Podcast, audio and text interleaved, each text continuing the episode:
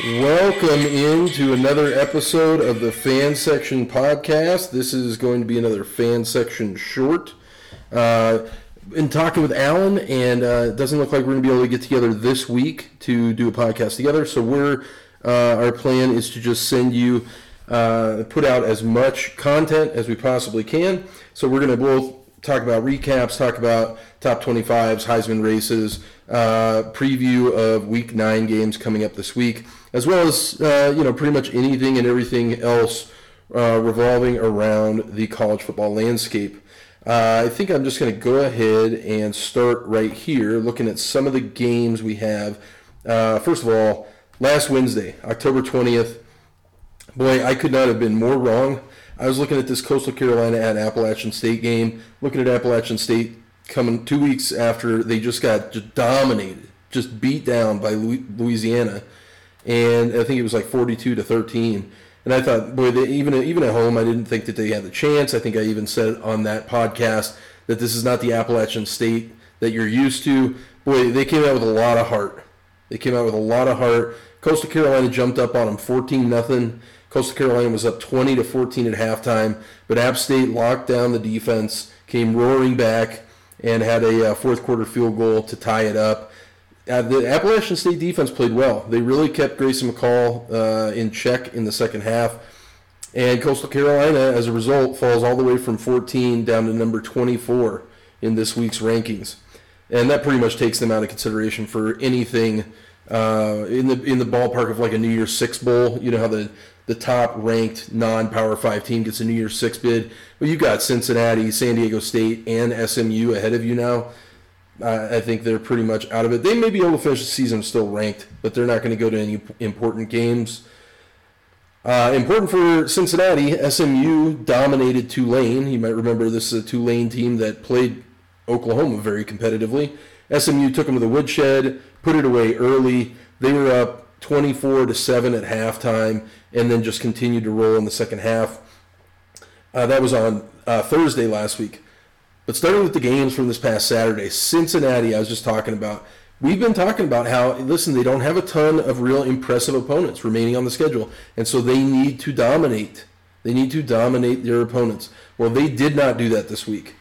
They won 27 to 20 over a mediocre to bad 1 in 6 Navy team uh, it was a slugfest the whole game. Uh, Cincinnati seemed to have pulled away in the third quarter, and then Navy came back with 10 points in the fourth quarter that pulled it to a, a closer game. They they locked down Desmond Ridder. He did not have a good game. In fact, he probably played himself out of the Heisman race with this performance. Jerome Ford ended up with 95 yards and a touchdown rushing. I mean, that's not a terrible performance from him, but by his standards, it's a little pedestrian this Cincinnati team remains at number two in the polls, but boy, they are extremely, extremely holding on by just a thread. I don't, to be honest with you, I, am not entirely sure why they remained at two. I mean, if if the polls are going to jump Alabama over Oklahoma, why would they not jump Alabama over Notre Dame? But that that's that's the AP poll. The next game I just want to talk about real briefly it was this Oklahoma Kansas game. Boy, Oklahoma came out sleepwalking. They did not. They did not score a point in the first half. They're down ten nothing at halftime. Uh, boy, I can't remember the last time Oklahoma was shut out in an entire half of football. Lincoln Riley was pissed at halftime. You could you could see that he fired him up a little bit. I mean, the, the problem is Caleb Williams. You know, Alan and I discussed it ourselves. Caleb Williams, we thought was the answer, and he was a good change of pace. But there's that sort of when you bring a new quarterback in, it's different. The other team hasn't planned for them, and so they can spark. But then once a team has a week to prepare for them, maybe that spark goes away, and and that certainly seems to be what happened a little bit with Caleb Williams. He's not a fantastic passer, not a dramatic upgrade at passer from Spencer Rattler. He is a tremendous running threat. Uh, I, I, just remember following the um, the the storyline. They were saying uh, at Kansas and Lawrence, there were maybe uh, 4,000, 5,000 fans in the stands at the start of the game. And then at halftime, they basically opened the gates. And people from all over the Lawrence area just started pouring into the stadium. I think, you know, I think they ended up with something like 30,000 fans in the stands. that waited until Kansas was up ten nothing. They thought, oh my gosh, let's get in there. But ultimately, uh, you know, I'm going to talk about this Oklahoma team a little bit more later when I do the um, when I do my uh, sort of playoff picture. But I cannot believe, um, I cannot believe that that play that everyone's talking about from Caleb Williams, how he stole the, the ball away uh, from the running back and ran for a first. I don't understand how that's a legal play. He was in he was in front of the running back. Uh, first of all, the whistle probably should have blown. The running back was being pushed back. The play was done. The referees didn't blow a whistle. Caleb Williams takes the ball, runs it forward. So first of all, is it a forward lateral? Because the running back had already crossed the line of scrimmage and then was pushed back. And if you're going to say it's a fumble, well, the offense can't advance a fumble. So I don't know. I think everybody was just confused about what had happened there. Didn't know what to do. The announcer seemed baffled. And, um, and I mean, that was a real turning point. I mean, at that point in the game, you had 320 left, and uh, Kansas was only down 23 to 28. You know, their defense had stopped Oklahoma. Kansas had just marched down the field to score a touchdown on the last drive. It looked like Kansas might have had some momentum to come back. So that really kind of stymied them. I don't, again, I'm not entirely sure how that's a legal play. But, uh, but Oklahoma survives. They are uh, number three in the AP poll this week. Tennessee put up a little bit of a fight early against Alabama. In fact, they were up 14 to seven over Alabama after the first quarter. Um, Hooker kind of started pressing, made a few mistakes. He did play, uh, and he gave him the best shot because if Joe Milton would have played, it would have been 52 nothing. But uh, but ultimately, Alabama settled in in the second half, and uh, Bryce Young actually had a fantastic game. Played really well, had made some good uh, plays running the ball and Alabama wins 52-24. Still some issues with Alabama. They had several penalties, several unforced errors, penalties on like fourth and short, on on on uh, uh, plays that that switched it from and maybe Alabama would have gone for it to now they're punting or vice versa with Tennessee. Uh, but Alabama moves up from number four to number three in the polls, hopping over Oklahoma's poor performance. Ohio State, not a whole lot to say here. CJ Stroud has been on a roll, playing incredible. He throws four touchdowns as the Buckeyes rout Indiana. Um, Ohio State just seems to be clicking on all cylinders. They scored 14 points in the first quarter and then 30 points in the second quarter. It was over. It was done. Indiana didn't score after they scored a touchdown in the first quarter and then did not score again for the rest of the game. Ohio State's defense seems to be improved. They, I think, are a good, good team. Michigan, Michigan State, and Penn State are all going to get a shot at them. Ohio State plays Penn State next week. Um, I just want to make one note here before I move into that uh, Penn State team I was just talking about. Uh, Michigan uh, played very, very well. I, again, a little bit of the question with Michigan is the passing game. Not a little bit, like that's the main question. They seem to have a solid defense. The running game with you know Thunder and Lightning with Hassan Haskins and Blake Corum is outstanding. Blake Corum is is potentially a Heisman candidate. Um, but Michigan beats Northwestern 33-7. The passing game seems to be the problem. One number that I was looking at that kind of stood out to me: Michigan had more yards per rush than they had yards per pass. Um, which is a which is a real boom for the running game, but uh, uh, could be a problem for the passing game. Cade McNamara, J.J. McCarthy, they were discussing a little bit uh, during the game that that McCarthy's ceiling is so much higher, but he's a lot riskier. And so basically, they're saying, hey, the starter Cade McNamara is a lot more consistent, but he doesn't have the upside. And so at some point along in the season, you're probably going to have to switch from Cade McNamara to J.J. McCarthy, if you're going to hang with Ohio State, you, are going to need more upside. Uh, I think they could probably get past Michigan State next week with Cade McNamara, but at some point they're probably going to have to make that that that change. Cade McNamara on the game, 20 of 27, only 129 yards. Both Blake Corum and Hassan Haskins had over 100 yards rushing and two touchdowns.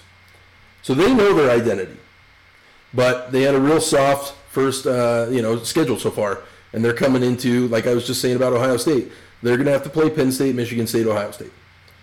So, uh, yeah, then the game I want to dive into here was this just debacle of a game between Illinois and Penn State. Oh my goodness. Um, let me see if I can find my notes on this game. So this game goes into nine overtimes, decided on two point conversions. Uh, I'll just fast forward right to the overtimes. Uh, the game was tied 10 to 10 going into the overtime. Uh, first, both first two overtimes, Penn State moves the ball 12 yards, kicks field goal. Illinois moves the ball four yards, field goal, goes into second overtime. Illinois gets the ball, moves it 21 yards, kicks field goal, can't score a touchdown. Penn State gets the ball, only moves it three yards, kicks field goal. So now we're now we are 16 to 16 going into the third overtime. And this, I think, was a real showcase, and I'm, I'm still deciding how I feel about this new overtime rule. But starting on the third overtime, there's no downs. It's just purely a two point conversion. One attempt. It's almost like a shootout or, or um, penalty kicks or whatever uh, in soccer or hockey. It's kind of fun, uh, but not with these two teams. They, the execution was just terrible. Of the of the ensuing 13 attempts, 13 attempts, one for each team. Of the ensuing 13 attempts for two point conversions, only two were successful. It was just a complete showcase of inept offense. And by the way, this is a game I don't think people realize. Sean Clifford, the quarterback for Penn State, he was back. He played in this game. He's the dude I've even said if Clifford stayed in the game against Iowa, Penn State probably would have won that. Boy, he looked terrible. He did not play well. Their offense looked terrible. Um, in addition, Sitkowski, who was the starting quarterback for Illinois, uh, got injured in overtime, and Brandon Peters had to come back in, he, which isn't a, much of a downgrade. I mean, Peters was the starting quarterback at the beginning of the season before he went down with an injury. Uh, just really pathetic display of offense, but congratulations to Illinois. They got that one final two point conversion on a very risky pass that was completely covered by Penn State's defense, but it got through. Congratulations to Bret Bielema. And I've got to say, Penn State is at Ohio State next week. This this could get ugly. They uh, they need to figure some stuff out on offense because Ohio State's going to score at least five touchdowns. and if you can only put up 10 points in regulation, that's not a good sign. Uh, a couple more games I want to just hit on real quick.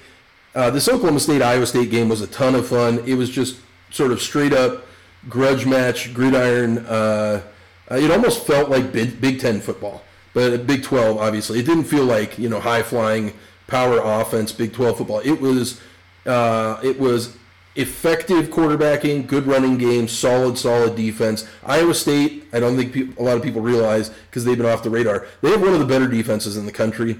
So does Oklahoma State. They have a very, very good defense. This was a game Oklahoma State was up 14 to 7 at halftime.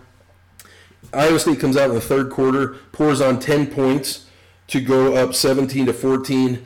Each team exchanged a touchdown in the fourth quarter. Iowa State knocks off number 8 Oklahoma State 24 to 21. I think this is probably not good for the Big 12. I was just listening to uh, somebody earlier talking about how, given all of the turmoil, all of the big name teams that have lost, we could very well end up with a, a Georgia, Alabama, Oklahoma, Ohio State playoff again, uh, which would be just the worst. I really hope one of these other teams can sneak in there. Uh, Oregon their offense was showcased a little bit more. They did not come out firing. Okay, down 14 nothing after the first quarter, but uh, Travis Dye played fantastic at running back. Anthony Brown a little bit more consistent, a little more within himself at quarterback. This one was a really fun game because this, I mean, this is Chip Kelly coaching UCLA. It was in the Rose Bowl uh, against his former team, Oregon. Yeah, the only thing I really thought about that was disappointing is and I don't know if it's an LA thing or whatever, but they do the live look in at the Rose Bowl from overhead, and I mean it's it, you know this is a stadium that seats I don't know what uh, ninety thousand people, and there were probably thirty thousand people in the stadium. I mean it was humiliating. It looked like a high school game uh, in the Rose Bowl against the top ten Oregon team, but whatever. Um, Oregon pulls off the win, 34 to 31. Oregon is going to get a, a, a really reeling Colorado Buffalo team next week, and they're probably going to pound them, uh, and rightfully so if Colorado refuses to make any changes uh, that are of consequence. If you have any more questions about that, you can look at the previous uh, FS shorts. I believe it's number six. Uh, I, I, I did this sort of gut check for Colorado football. But that's not the point of this uh, podcast. Uh, Ole Miss looked pretty impressive against LSU. The the offense um, it was it was a consistent performance uh, from kind of second quarter on. They're down seven nothing after the first quarter. Put on uh, 17 points in the second quarter. Ole Miss really kind of exploded with the running game. This this game, which was kind of a new look for their offense that we hadn't seen before. Matt Corral didn't play especially well, and um, so you know they're they're finding different ways to win, but ultimately Ole Miss wins 31-17 over LSU. I was kind of wondering how the LSU team would perform after the um, information about Ed Orgeron not continuing as head coach next year. They didn't come out with a ton of emotion. Um, you know, this is a team that was uh, down 31 to seven going into the fourth quarter. So this was this was a, a solid performance by Ole Miss. Matt Corral did not play well though. Uh, just real quick, couple notes on a couple more games. Uh, USC was pathetic. Okay, they had three points on the board through the first three quarters at Notre Dame. Notre Dame's defense is outstanding. They played very, very well.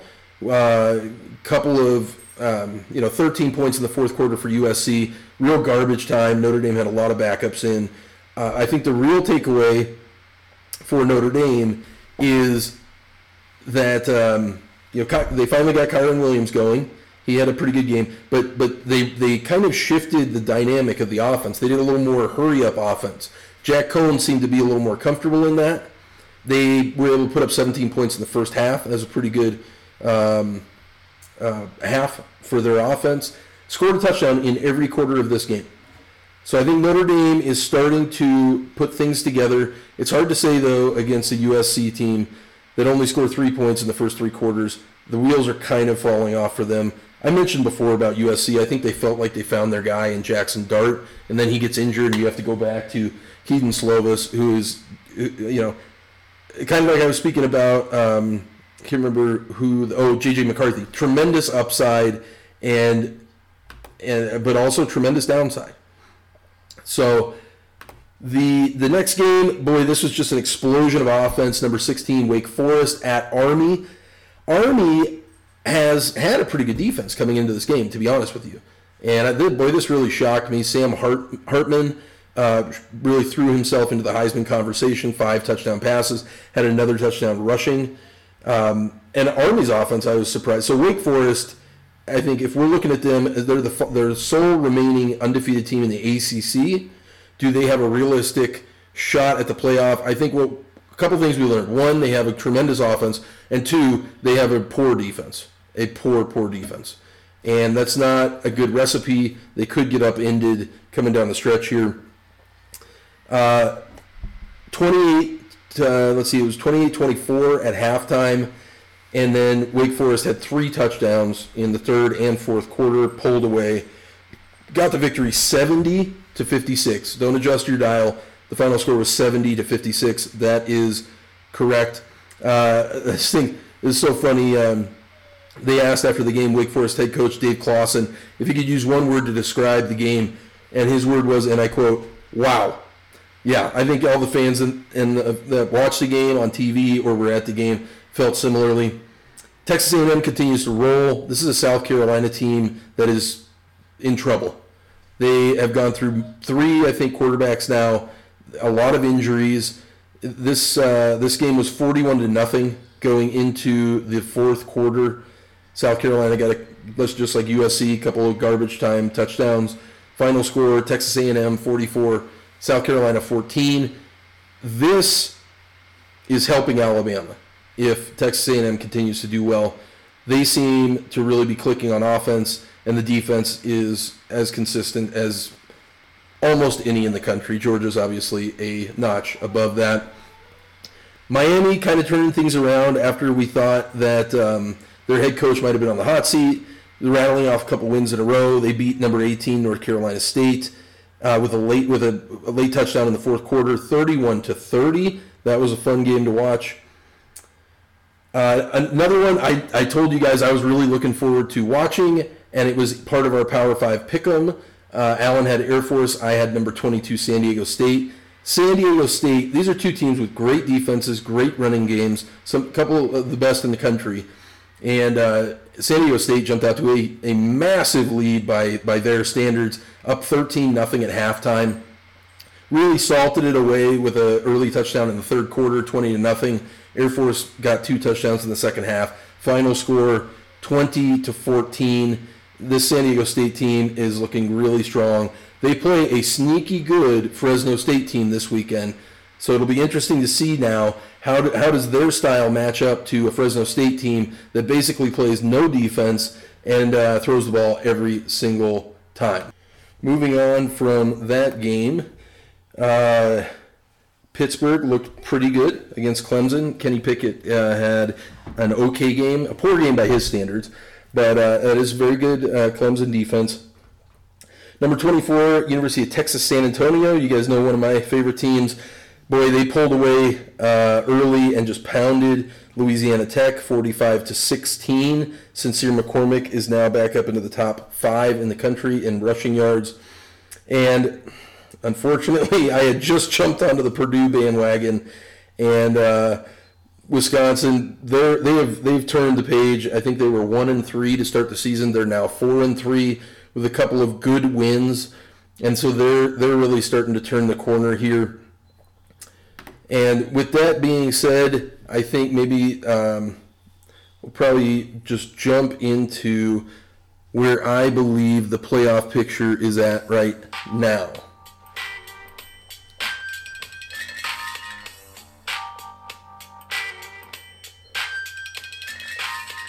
So the AP has the top eight as follows Georgia at one, Cincinnati at two, Alabama at three, who is the highest ranked one loss team, Oklahoma at four, Ohio State five, Michigan six, and and then Oregon at seven, Michigan State at eight. I have no questions about Georgia and number one, seven and zero on the year. They had a bye week this last week. Um, you can tune into one of Alan's shorts if you want to hear more about Georgia. They're they're a tremendous team. There's just no ifs, ands, or buts about it. If there was a way, I told Alan on the phone, they've got to find a way to reconfigure the playoff to give Georgia a bye because they're just head and shoulders substantially better than all these other teams. Uh, but so I agree with that. Uh, team Georgia at number one. Number two, the AP has Cincinnati. I suppose for now, uh, I will be okay with Cincinnati at number two. You guys know I take record being undefeated uh, into a great account when I look at these um, and I go through the playoff picture in these rankings. This was an ugly win over Navy 27 20. Um, really, what's keeping them afloat is the win at Notre Dame. Notre Dame, like I said, performed really well this past weekend. Um, and and the other the other reason I would keep Cincinnati that high, and they have to do this, is because their average margin of victory still after that uh, seven point win is still 27 points average average margin of victory against their opponents. Uh, it helps them that Houston got a close win. SMU had a big win I mentioned, and uh, they're up to number 21 in the polls. Keep in mind that there is so those are the two best other teams in the American Conference. Keep in mind that there are no divisions in the American Conference. After they booted out Connecticut from the conference last year because Connecticut refused to play football, um, they, they're now down uh, to odd number teams. So they do it like the Big 12. The top two teams in the standings at the end of the year will play each other again for the conference championship. So this will either be SMU or Houston, probably, and those two teams play each other this coming weekend. I'm not entirely sure if it would be better for Cincinnati to have SMU win that. I think that's probably the case. Um, but then they would end up playing SMU as an undefeated team potentially at the end of the year, and then as a one-loss team in the conference championship, or to have Houston win and then you have two one-loss teams in the conference. I'm not sure which one would be better. Notre Dame has a tough game. This is again we talked about with Cincinnati. They need Notre Dame to continue to win. Notre Dame has kind of a sneaky tough uh, North Carolina team at home this weekend. North Carolina uh, has really become resurgent after they had a poor start to the season. So we'll sort of see how that plays out. Cincinnati, it's almost like with golf. Cincinnati's kind of the, the leader or second place in the clubhouse and just waiting for other people to uh, catch up to them. At number three, I have Michigan. The AP has Alabama. A big part of this, like I said, is listen, it has to matter that you lost a game. It has to matter that you lost a game. Um, you know, I, I think a lot of times heritage and history and you know, Nick Saban's the greatest coach ever. I mean, he's. I mean, I think just factually, he's he's the best coach in college football history. But this is a different team and a new season, and they have lost a game. Michigan has not. Uh, Michigan got a, a, a, good victory against Northwestern, 33-7, like I mentioned. Um, really turned it around in the third quarter after a slow start. Put up two, uh, 23 points in the third quarter. I think that they will move ahead. No, I don't think. I, I definitively they're going to move ahead of Cincinnati if they win next week uh, against Michigan State. But to this point, Michigan, I think one of the reasons I keep them behind Cincinnati, to this point, Michigan has not beaten a single ranked team this year. Well, that's going to change for them. I've, you know, I keep saying this. I've said it many times. They're going to get Michigan State. They're going to get Penn State. They're going to get Ohio State coming down the stretch here. They have a very, very tough uh, back half of the of the schedule. So if they, it, it, will be fun. Michigan's going to be in very very good games the rest of the year.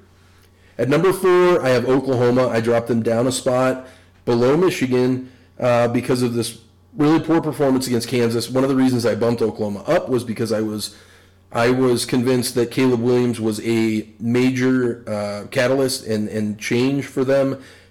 Doesn't seem that that was the case against Kansas.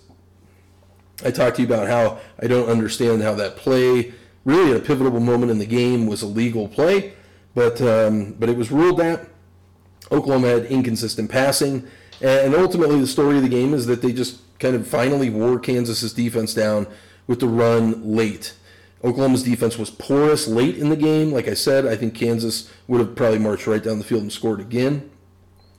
In uh, in their two home games, uh, in Kansas's two home conference games before this, they lost to Baylor 45 to 7 and they lost to Texas Tech 41-14. Oklahoma only beat them 35-23. Yes, Kansas is getting better, but that is not a good look for Oklahoma. At number 5, the AP poll has Ohio State. I have Alabama. I do think that they're the most impressive one-loss team, although I think Ohio State's catching up to them. Uh, they did not pull away from Tennessee until late in the game, uh, but ultimately the score was a decisive margin, 52 to 24. The the two feathers in Alabama's cap, when you look at their schedule, uh, were a victory over Miami and a victory over Florida. Both teams are not ranked, and they no longer look like uh, very very good um, victories anymore. The only reason I have them this high really is because of their 42-21 win over Ole Miss. Ole Miss continues to win. That looks like a very good victory on the board for Alabama. Next in my playoff picture, I have the Ohio State Buckeyes, six and one on the year. Uh, they had a bye week uh, after pounding Indiana. Um, they they also though haven't beaten a single ranked team on the year. They get Penn State coming up this week.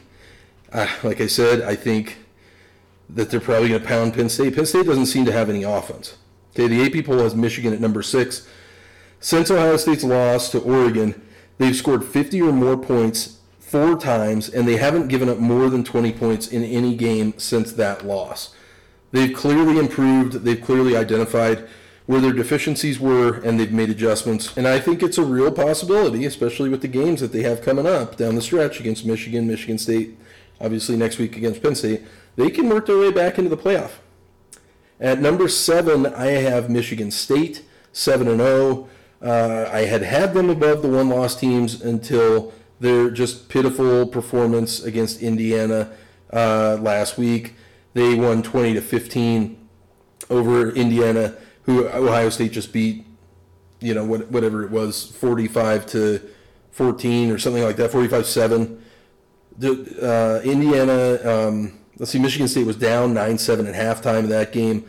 The only touchdown in the game was set up by an interception that was returned all the way back to the 38 yard line. Michigan State in that game had 12 penalties for 134 yards, two interceptions thrown by Payton Thorne, uh, who had been a bright spot for them.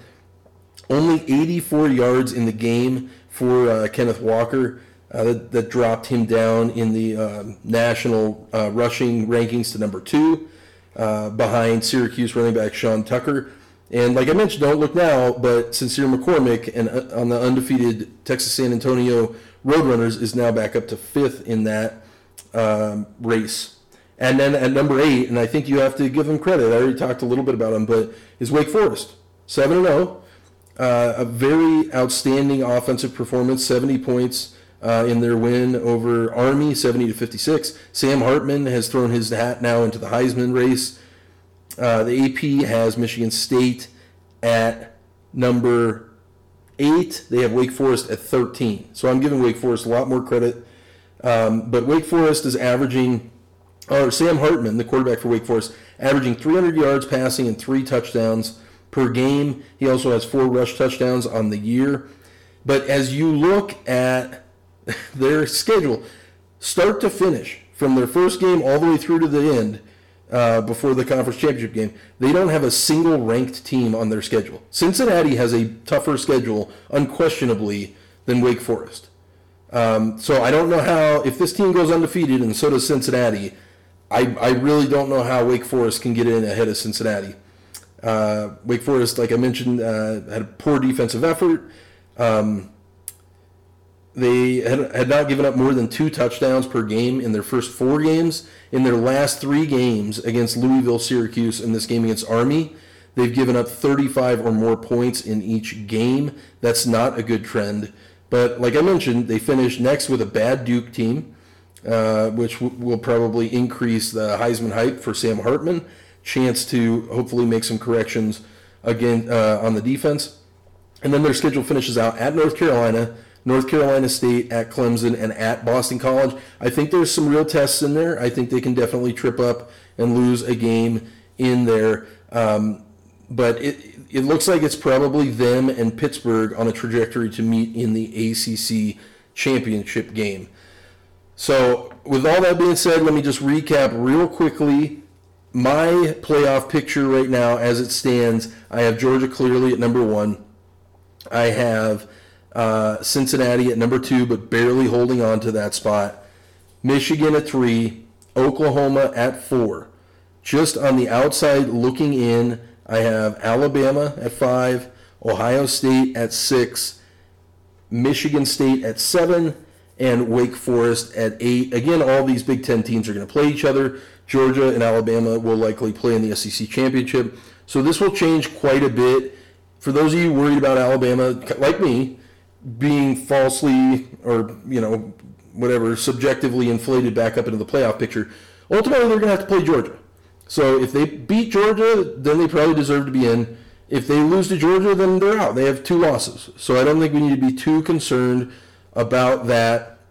And with that being said, thanks for listening. Feel free to send a message, email, uh, Twitter. Alan's on top of all of that stuff. And uh, you know, thanks again for listening. This has been the Fan Section Podcast, FS Shorts, and we are out.